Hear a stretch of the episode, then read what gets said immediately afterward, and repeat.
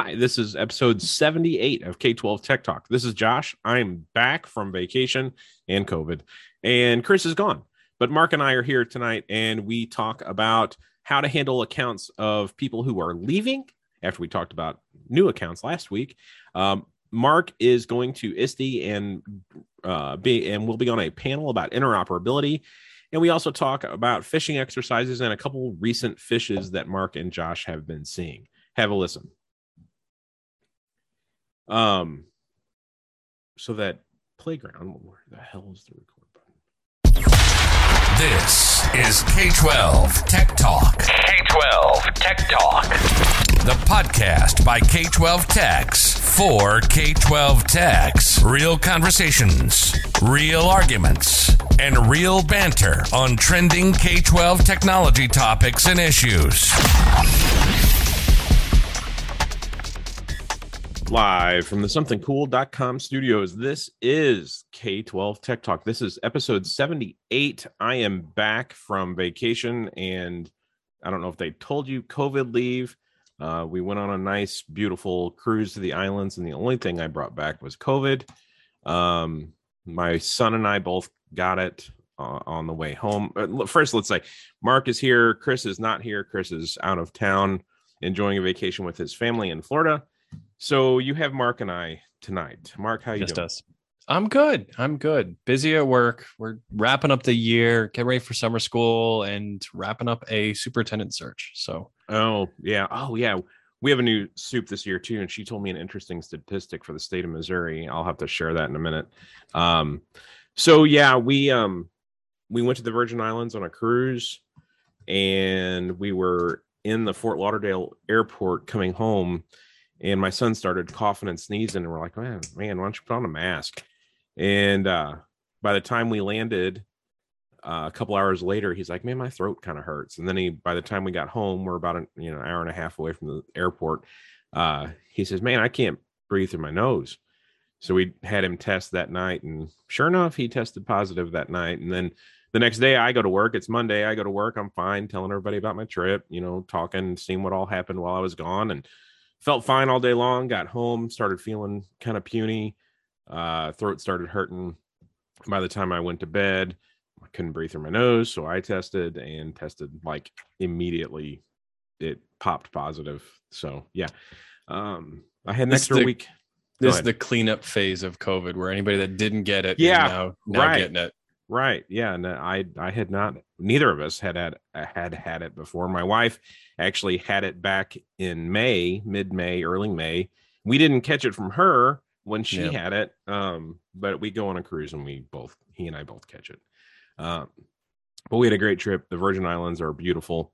Um, but yeah, Looks gorgeous. yeah it was it was a good time it was it was a great time so now we are i guess kind of in the full steam ahead with end of year preparation i you kind of mentioned um i i said you know we, every year we have teachers that leave that go to another district or retire or whatever um and we kind of handle those accounts and i'll i'd be curious to get your take on this mark we in missouri when a teacher retires, there's a 30 day separation rule where they can't have contact with the district for 30 days.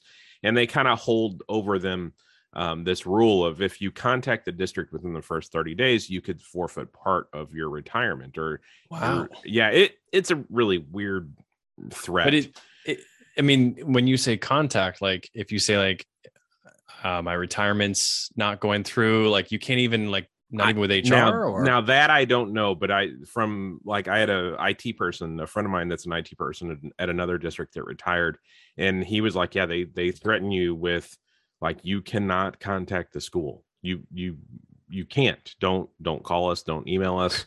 It, it's really weird." So I'm in discussions with a It's like teacher. it's like a divorce. Yeah, it really is. Yeah, the separation agreement. Um, I'm in conversations with a teacher that is retired or retiring at the end of this month and will be a coach again in the fall. And I'm like, well, you know, we really haven't had this happen before because he was asking about email access. Like, well, we haven't really had this happen before, but if you kind of follow that 30 day separation rule that they have and the threat that they have, I think we're going to have to disable your mail for that for the month of July at least, and then let you back in August. So I'm going to have to talk with central office with the hr people and kind of see what they say but i have a feeling they're going to say yeah july 1 disable his account and, and we'll go from there but that leads into the other discussion of when people leave do you disable their account or do you delete their account? I'll, we we disable the account for the purpose of one that mail is still in the archive then if you delete it Mhm. um, it's gone from the archive.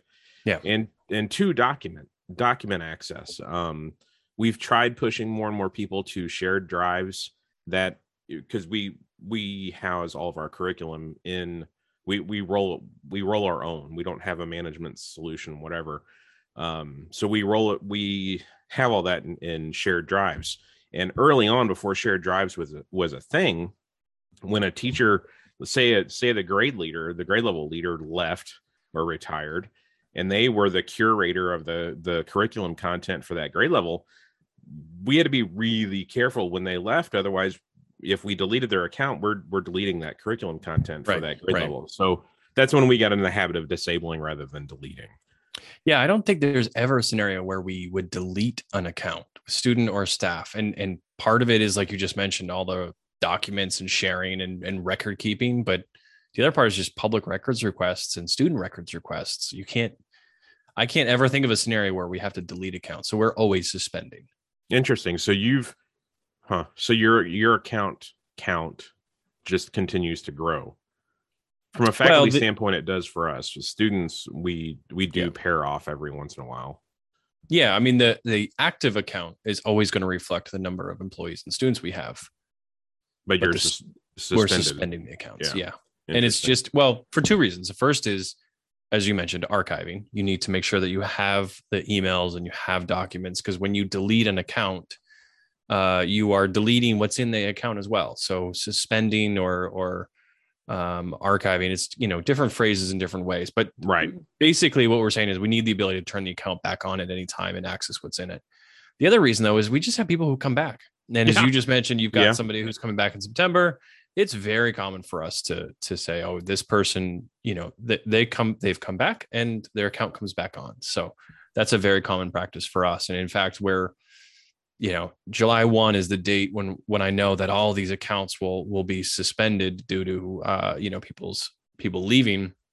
I know my phone phone is going to blow up on the morning of july 1 when people Yeah. come back and say hey i just need a little bit more time on my account or um, i'm in between jobs. I am coming back to the district. I'm coming back as a teacher. I'm in a different job but there's a little bit of a lapse between. Can you just turn my account back on? So all of that stuff hits. I'm always dreading july 1 in fact the two guys on my team that do accounts uh, they're both out on july 1 so Oh, i think i think it's i think it's gonna be a little bit of a mess. There's a coordinated effort on their part to, to i know. get you. Let's leave mark to all of his terrible emails and calls. That's funny. yeah, and I know last week you guys talked about account creation and when that happens, and Yeah. um, so you you guys kind of stick pretty hard to that July one. If if they're leaving, that account gets disabled on July one. Yeah, I mean, well, so there's a little bit of a debate, but our system will disable the account on the last day. So there are different contracts in the district. Some people are ending on July 1, some people are ending when the school year flips over in like the late August. So we kind of know that there's two main dates when people's accounts will turn off, or if somebody leaves in the middle of the year, their account's going to shut off on their last day. Um, we get a request from an employee to say, Oh, I forgot something. Can you let me back in my account?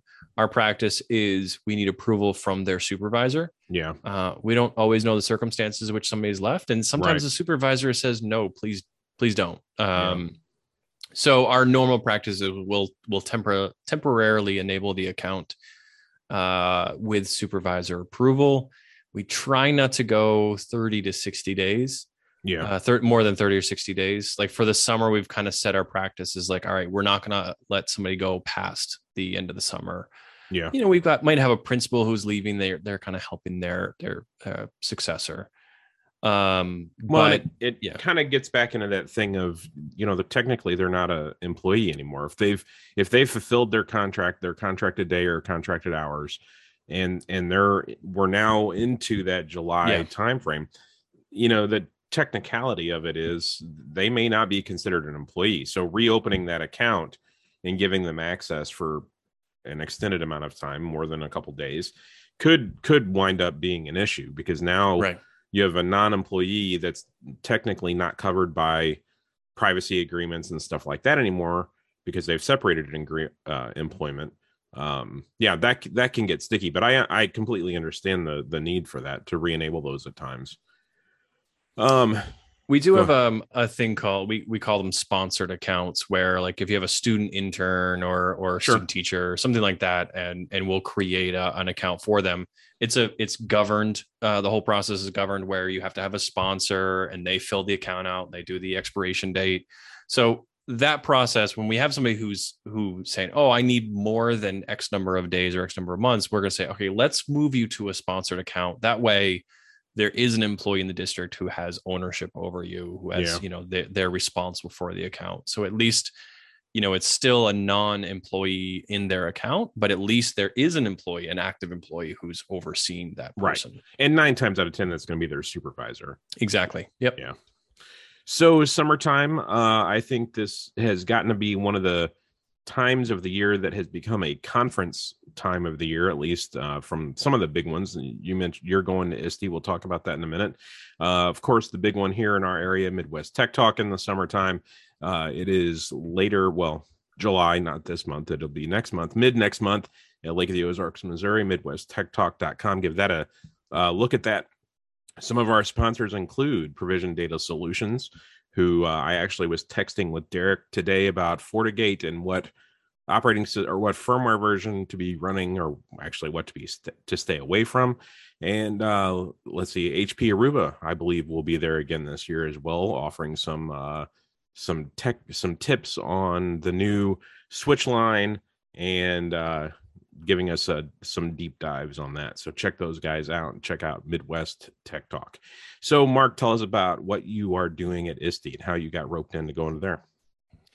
uh, i'm excited i've i've been to ISTE maybe once before it's usually at a tough time of year for us um, but i'm uh, in an organization called the council of great city schools which is the the largest districts in the country and uh, we're doing a project around interoperability. And so there's a whole a, a group of us have come to come together and said, look, we got to fix this interoperability thing. There are a whole host of issues internally and externally with with how school districts are managing data and systems access and um, so it's a multi-year project and we're kind of in about halfway through and uh, the there's I think four districts. Four of us are going to do a panel on Monday afternoon. So if you are at ISTE, swing by our interoperability panel, and you get to hear what we're doing in our district and and the successes that we've had so far, some of the challenges that we're running into, and you know the ultimate goal, as I mentioned, is just to increase awareness of interoperability, why it's important, and talk about some of the benefits we're getting and then kind of talk about some of the challenges in the industry that we we've got to address. Um, you know, interoperability. There is no standard like there is in the medical field. You you always hear about the the medical record has been standardized. HL7. Yeah. HL7, right? There is no equivalent to HL7 in education. So, you know, how do we how do we get around uh, the fact that every district has their own data standard and student record is unique from district to district, and then not to mention state to state. Did you? Co- how did you know about HL7? Did you come from? um I did world? not. No, I um it's funny so we we transitioned student information systems uh, almost 10 years ago and my applications developer the the lead for that team came on kind of on the tail end of that and he came from the medical industry. He was like this is insane. We figured this out in Oh. the in the health industry with the HL7. Why haven't you guys figured this out in education?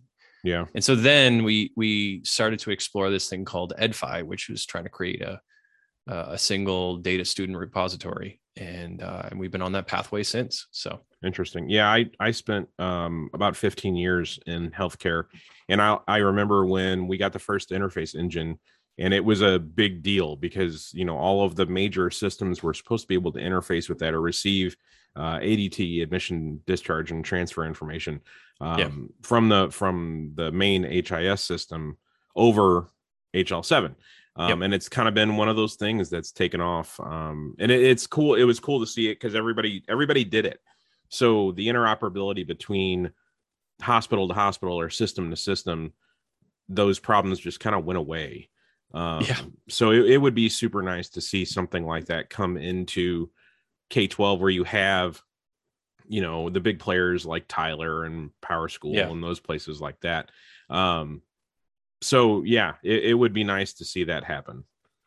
and and we're we're- trying to you know in in in our district we've chosen Ed-Fi uh, and there are are a lot of interoperability standards and some of them overlap but you know our pathway on Ed-Fi has been very very um difficult but eye-opening around there's a lot of work that we need to do collectively. This is not about like a single standard rising to fame and suddenly taking over the the industry. Like we as districts need to come together and say this is insane. We're just killing each other each other by everybody doing their own thing. Even Yeah. just a simple thing like you know if you're if you're involved in your student information system all those values that you have on the drop downs for race and ethnicity you decide what's best for your district. And then when that student moves from one school to the next they've got to redo all that paperwork. You can't transfer the data file from one district to the next and it just we're all cannibalizing each other with all you know duplicating data entry and you know adopting systems that just don't talk to our systems. And uh, i i'm sure you have heard the phrase our systems don't talk to each other. Well Right, my my response back is they not they're not designed to. Right. And, Well, uh, yeah I think that's where one of the reasons why companies like Clever and and others have have seen traction is because they kind of become that clearinghouse, Yeah. or almost not a data warehouse, but uh, you know that interface engine type um, for for student information systems. Mhm. Um, and I think they're doing a decent a decent job at it. Um, but if there was a single standard, it it would be better. It would be much better.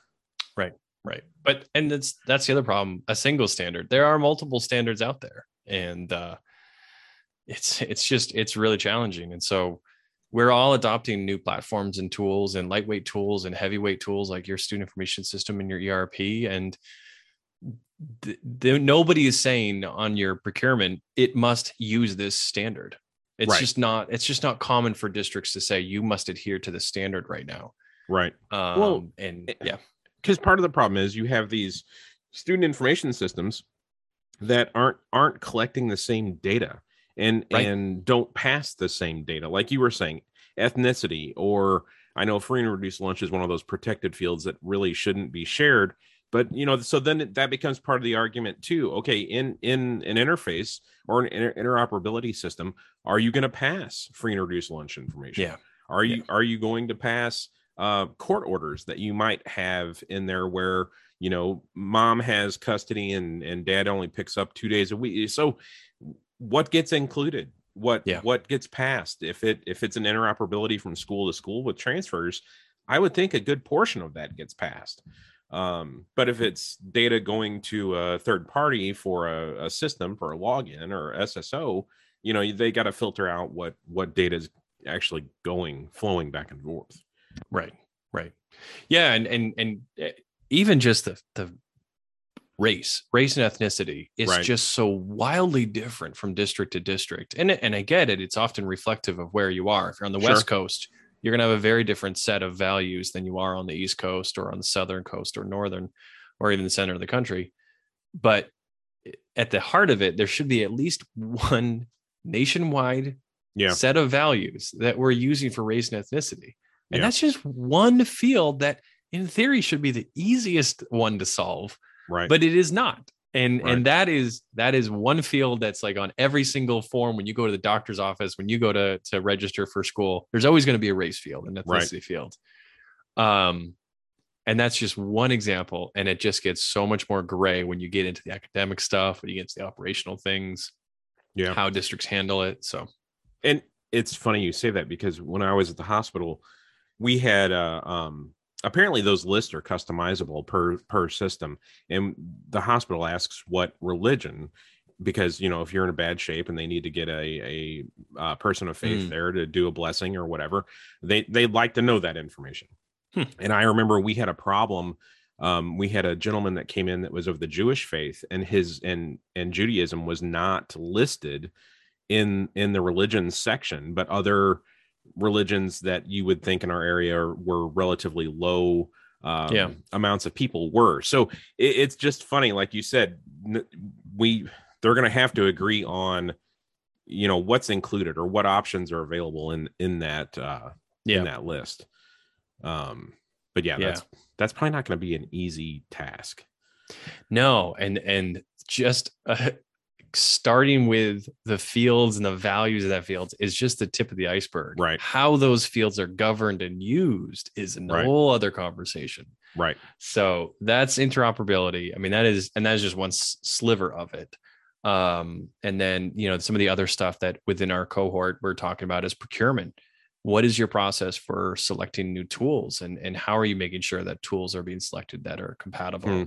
Authentication, rostering, data warehousing, um, accessibility. All of these things are kind of topics that we're talking about as as as part of our interoperability problem that we're trying to solve. So if you're at ISTE, come on down to our presentation. It's a panel discussion on Monday. And I think, you know, part of that you could draw similarities with the Student Data Privacy Alliance. Alliance. Yes. You're not, you're not, something's going to have to make these vendors buy in and and be willing to voluntarily align with whatever inter- interoperability standard there is. And Yeah. I, I I don't know how in the world you you convince it's got to be like herding cats. You know, it I I don't I don't know how you would do that. Um, so we're still having hardware shortages, uh, but I did get a phone call today that we ordered a bunch of new copiers, and I got a phone call today that about I think half of our order has come in, so they want to start dropping those off. Which I was I was shocked because I fully I did not expect to see those until in the fall, honestly, after school Hmm. started. So it'll be interesting. And then I also um I bought a new FortiGate for an offsite facility that we have, and I was running into it was it's a small FortiGate, super small. Um and I was running into availability issues with some of the ones I was looking at. So I had to call actually I called PDS and said, Hey man, what what is going to be available the quickest? And they said, Well, you know, this certain model, it says anywhere from 60 days to 120 days. I'm like, well, if that's the if that's the quickest one, uh, and it showed up uh, while I was gone, while I was out with COVID. So uh, that's that's nice to see That's- equipment finally starting to move. And I believe my Chromebooks have shipped. They're all uh, white gloved and in- inventoried. They're supposed to arrive Monday, I believe. I think we ordered 700 or so of those. Hey, Whatever happened to those Chromebooks that were stuck with that vendor? that they are still business? stuck with that vendor um they are going through the bankruptcy process um i have not heard anything i i did a search the other day um and they've had a couple hearings in their bankruptcy stuff but um i haven't been able to look and see if if they're actually going to send back old equipment um that you know what i may i may post on k12 reddit and see if anybody's heard anything. Uh, but yeah those 40 devices that are that were stuck with stay mobile or at stay mobile when they declared bankruptcy and closed their doors are still as far as i know are still at stay mobile. They're not they're not with me.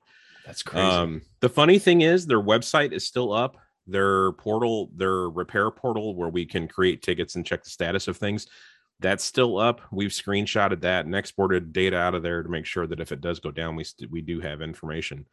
Um but yeah la- supposedly the vendors that have sold warranties that were tied to them are now starting to say you know we've we've secured an agreement with this other repair company. They will honor the re- the rest of the warranty year. So people that have that are at least seeing some headway. Um okay. So i i honestly don't know i i don't know Wow. I'm I'm not I'm ex- I'm fully expecting not to see those devices again. And we're we're small potatoes. You know that it was 40 devices. I know there's schools out there. I think on the subreddit out there there's a, a couple schools that had, you know, a couple thousand devices there. So um 40s, you know, it's 40, but it's still a lot to us. That's Um, still it's it's 40 devices times, you know, $300 a device. Right. It's insane. And it's not theirs. It's not like they could take their assets and liquidate them. They were Right. borrowing your device to repair it. and I, I think part of the problem is it's I don't know that it's being held hostage for a liquidation thing. I think it's just they Right. closed they locked the doors and, and Right. didn't reopen. So no one's come in to ship them back. So they technically don't have employees now. So I I I don't wouldn't even know how to begin to do that. Like the CEO is not gonna because they have multiple sites. the site we shipped to was I think down in Texas somewhere. They had another one in Georgia. The CEO is not going to go to that site in Texas and start packing my crap up and mail it to me. I I don't know. I don't know what they. I don't know how that's going to shake out. Um, real quick, let's talk talk about Infoblox. Um, Chris and I had a call with info Infoblox um, actually while I was out with COVID, and you know it. I've I've heard of Infoblox for for quite a quite a while in the DNS space. They've been around, but I did not realize they had been around 20 years um, or over 20 years doing the the DNS uh, securing DNS on the web. And one of the big things that they are are doing now is and and call me silly, call me foolish or uh, not in tune to things.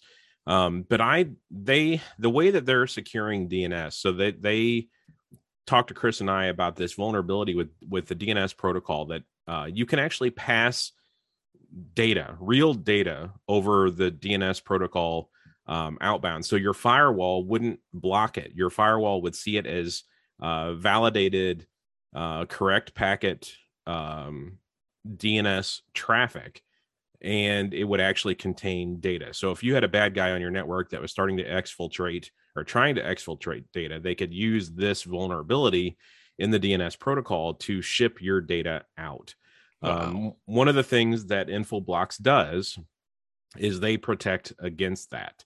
They have products to help you secure your DNS protocol and make sure that that data exfiltration cannot happen over the DNS protocol. So, if you want to know more about that protocol and how to how to secure your DNS infrastructure or other IP, they do complete IPM stuff. So IP address management, uh, keeping track of things. Infoblox does a lot, but right now their big focus is securing DNS and that data. excuse me, that data exfiltration. So hit up Infoblox and let them know that you heard about them here and that you want to know more about their securing DNS product. Um, Mark, you mentioned before the show that you are you've joined the club of phishing your staff. Welcome, welcome to the club. Um, it will scare you when you I I know the first time that we sent out a phish to all of our staff, not just our IT folks, but um because Yeah. there's only three of us, uh everybody, it, it was a pretty eye-opening, scary, oh my god, what am I doing with my life type uh couple weeks because it was like, you know, man, we've we've talked about this. We've we I've talked to you people about not clicking on stuff that you're not expecting. Don't click on the goofy email or you know the the phish page that's got the word password misspelled. Um so yeah, it's it's bad. But we now currently I the last time we phished our phish rate our click rate was down under 3%. Um so it's it's I I feel like we're in a good spot. I think the national average for education is up over 5 um according to KnowBe4. Um so you are you sent out your first phish. Tell us what's going on.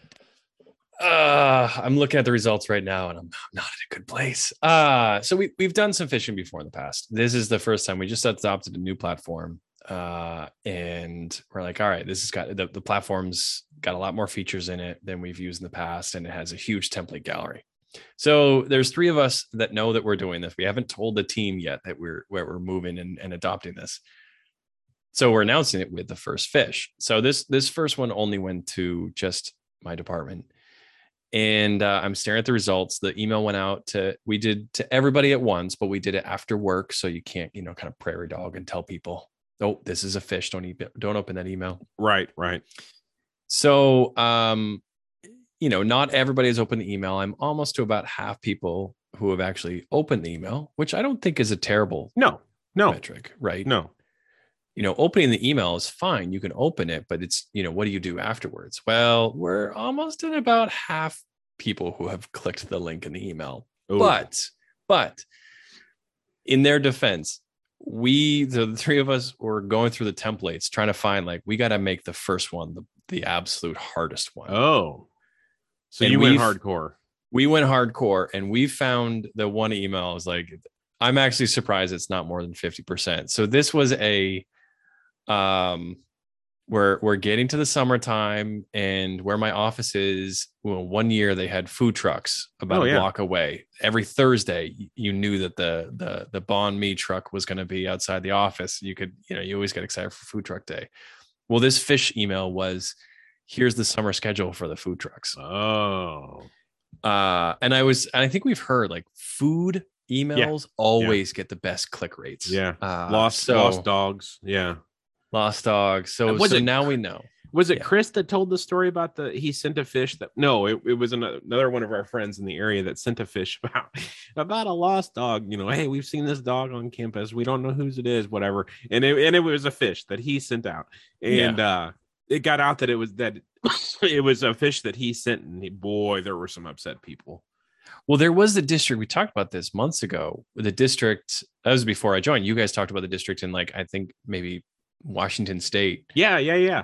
that did like a hey, it's Christmas time. You guys Yeah. have had a really rough year. Here's a fifty dollar Target gift card. Yeah. Haha, you and fish. I mean, that's just mean. Yeah. Uh, but you know, it's a it's a lesson, I guess. it, to a degree I, I think you know some of those uh some of the templates in the phishing services i i've had to exclude from our randomness because that's one of the things that i liked about KnowBe4 is you could pick a category and okay pick randomly send one of these 10 emails or these Yeah. 10 templates to my list of people like you said to address the prairie dogging issue.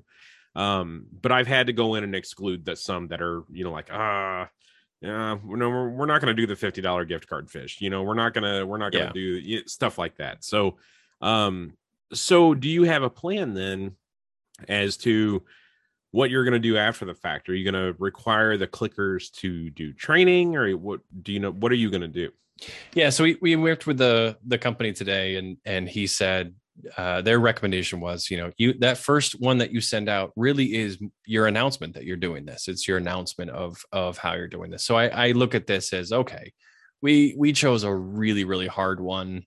The email itself didn't have any spelling mistakes. I mean, there's you know a couple of clues in there that that should have tipped people off, but I mean, it's it's it, food trucks. I mean, who Yeah. who's not going to want to know Right. when the food trucks are coming Right. by the office? Right. Um, so I think when we start to get into more, um, you know, the next ones that we do will have okay, now you're gonna you're gonna be required to take training, and they're gonna be a little bit more realistic to like the types of emails that are going to come in. You know, the gift card scams, the the sextortion, tho- those Right. kinds of things that that we do see on a regular basis. Want to make sure that when something really bad comes in, uh like when i say bad i mean like a really obvious scam comes Right. in at least people know okay don't click on it and then here's how to report it yeah that's one of the things that we'll be measuring and then if you do click on it here's a training video that you've got to go through and then you know maybe once every six months we'll hit one hit them with one of these really difficult ones yeah um Well, and I, I think what's important too is around Christmas you do a Christmas themed phish. You know, because mhm. I've I've had this discussion with with faculty. You know, you you shouldn't play on our emotions. I'm like, well, I, I'm going to respectfully disagree with you because the bad guys are going to play on your emotions. So I'm I'm not- just not I'm not doing this for fun and giggles and it's it's a game Yeah. which I do we do have fun with it. We we have way more fun with it than um than negative impact with it. Yeah. But I there's there needs to be that realization of at Christmas time you're going to see an uptick in ship in fake in in phishing Right. emails that are about a package. Um so yeah, I, I think that's an important part too. Yeah, and I, I think you know I I I would like to share the results with department heads so that they Sure. know, hey, here's the results for your team or your school, but do so at anonymous level. You Yeah. know, like I I want you to know, hey, HR, here's where you are right now. Um, that gets them to send the message more broadly to everybody rather than just this one person. Yeah. But it it does kind of bring up the point. Well, what if you do have somebody that's like they're the one that does all the financial transfers and they just get hit every single one like at what point do i say okay this is more than just a training we've got a serious problem Well- so that's that's what i haven't figured out yet and at for us um and i know for a couple other schools early on before we mandated 2fa anyway if you were if you were to that point of you've clicked on it three you've clicked on a phish four or five times now we know it uh the discussion became more more along the lines of okay we're adding extra layers of protection with your accounts. You you're not you don't have admin rights anymore. Yeah. We're turning 2FA on your email. We're Yeah. we're doing all these extra layers of things because you you're not getting it. Um so yeah, I, that's one way to take care of it cuz required training is only going to go so far. At some Right. point you have to take alternative meas- measures. Um Well, and this- go ahead. this new platform has the the USB thing as well, so you can download a file Yes, and that's you can make a does, yeah. USB trap. So I um I was like, well, I'm gonna I'm gonna gotta do this on the CFO. He's a good friend of mine, so I know that he'll at least he'll at least get a kick out of it. So I made a file that said the name of our ERP, usernames and passwords, put it on Oh. a flash drive and dropped it on his desk. Uh, he was out for a couple of weeks, uh, and so he finally came back, and I noticed, I'm like, well, it hasn't been clicked. So I went up to his office today. and said, hey, I think I left a USB drive, and he had, he's like, yeah, that thing was sitting on my desk. I put it over there. I'm like, you didn't put it in your computer? Why would I ever put a US a strange USB drive in my computer? Good on In him. fact, I was he's and he said he's like I you know what I apologize I was supposed to call you and let you know that like I found the random USB drive like oh you you passed the test Yeah, no kidding. so Yeah, I I tried doing that, and my stupid antivirus kept picking up the file and marking it so it wouldn't run. um, speaking of phishes, there is a uh, phish going around right now. I don't know about you guys in in Massachusetts, but here in Missouri, some of the school districts cut all of the summer checks in the end of June, and then uh so that it's a big payroll month. So what what is going around in missouri right now are bad guys are sending emails to hr departments. They're finding out who the payroll people are and they're saying hey i'm i'm teacher susie smith and i need to change my direct deposit information. Here's the new routing and banking account information. Can you go ahead and change that for me? Now where i am um a couple years ago we saw this come through and and they decided to start making people if if you want a direct deposit change or actually any change with payroll that's related to payroll you need to come in. You have to come in and sign things. You're not we're not doing that transaction over email. But there are schools that do do it over email or payroll people that oh yeah i know susie. Yeah okay i'll do this for her. Um, and they're getting caught and and they're they're losing money so if you're school district it might be worth talking to your payroll department or your hr department and asking them what the pr- what the procedure is about Yeah. changing and making sure that they understand the threat there. And if they don't require people to come in that they need to have a serious conversation about requiring that.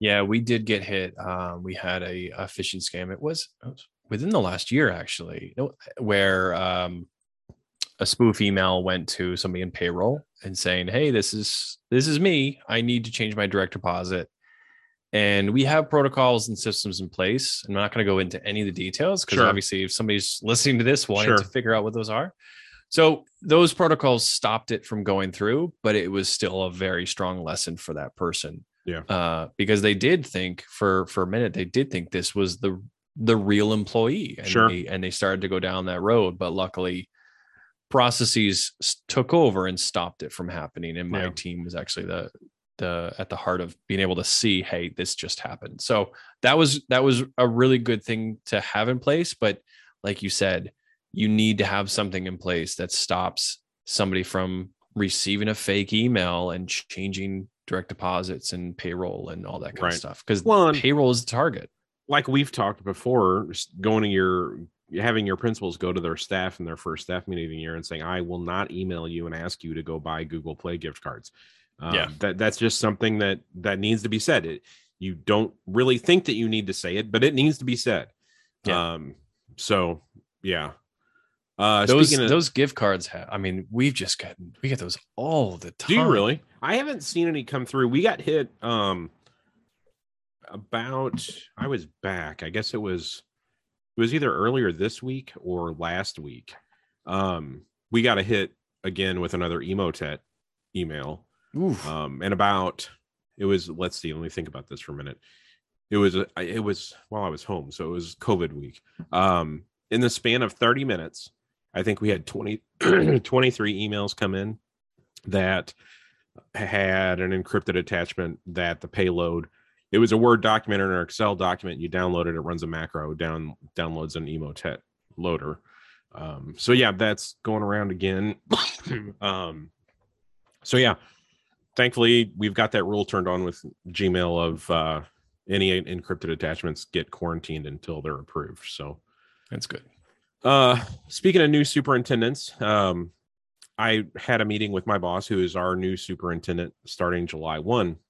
And she was at the state in uh, our state capital the last couple days getting new superintendent orientation training from DESE.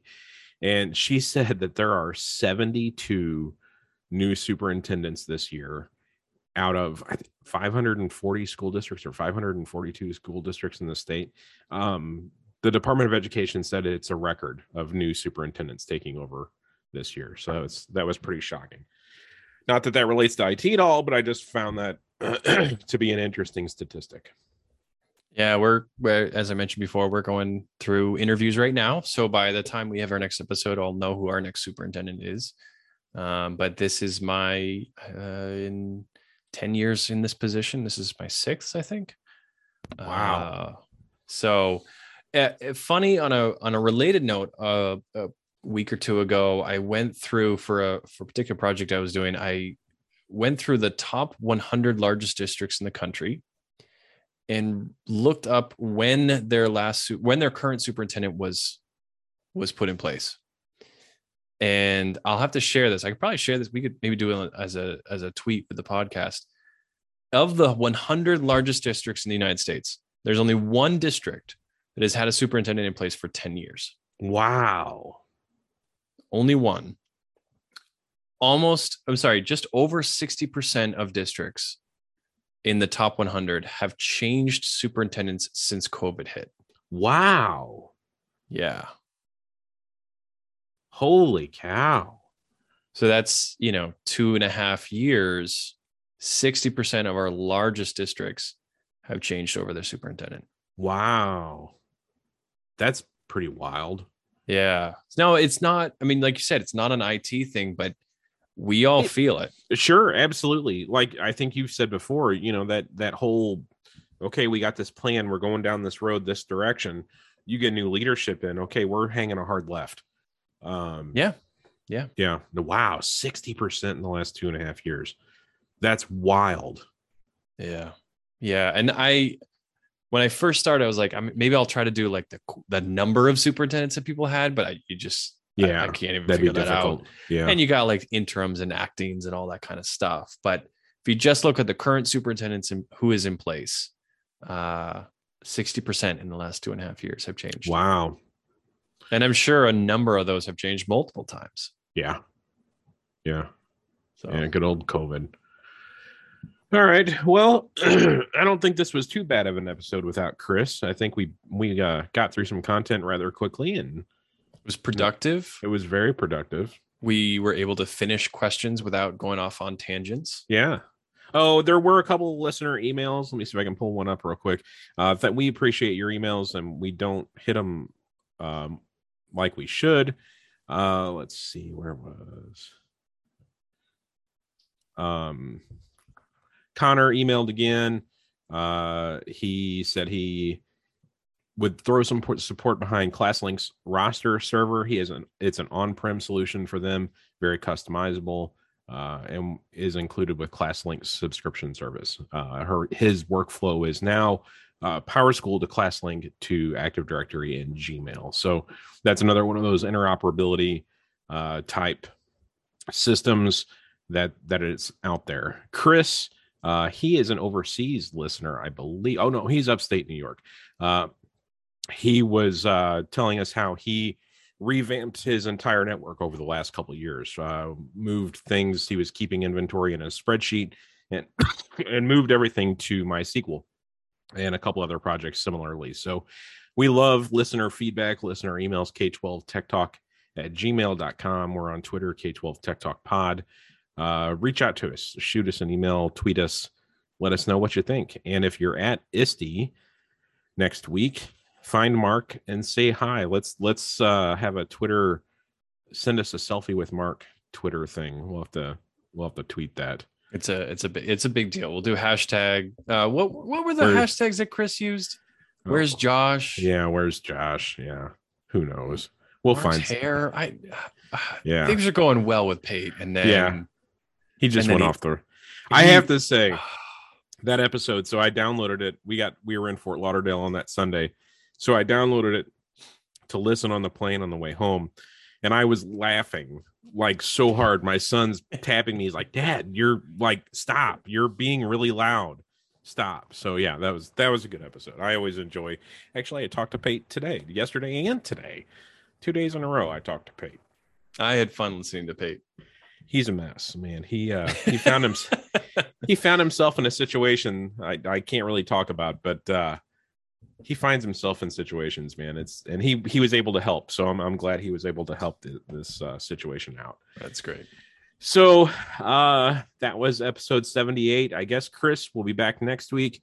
Will you how will you be at ISTE all week or I'm there. I'm coming back Tuesday morning. Okay. Uh, so I'm only there for a couple of days. If you are at ISTE all week next week, also my colleague Rhiannon is doing a um an accessibility playground. So Oh, check cool. that one out. That's on Tuesday with a bunch Yeah. of different accessibility vendors or companies. So cool. Is uh we'll talk about that after the show. Um all right. Well thanks for listening. Uh like i said shoot us an email. Go visit infoblox. Tell me about uh, you heard about them on the podcast. And uh we'll see you next week. Thanks for listening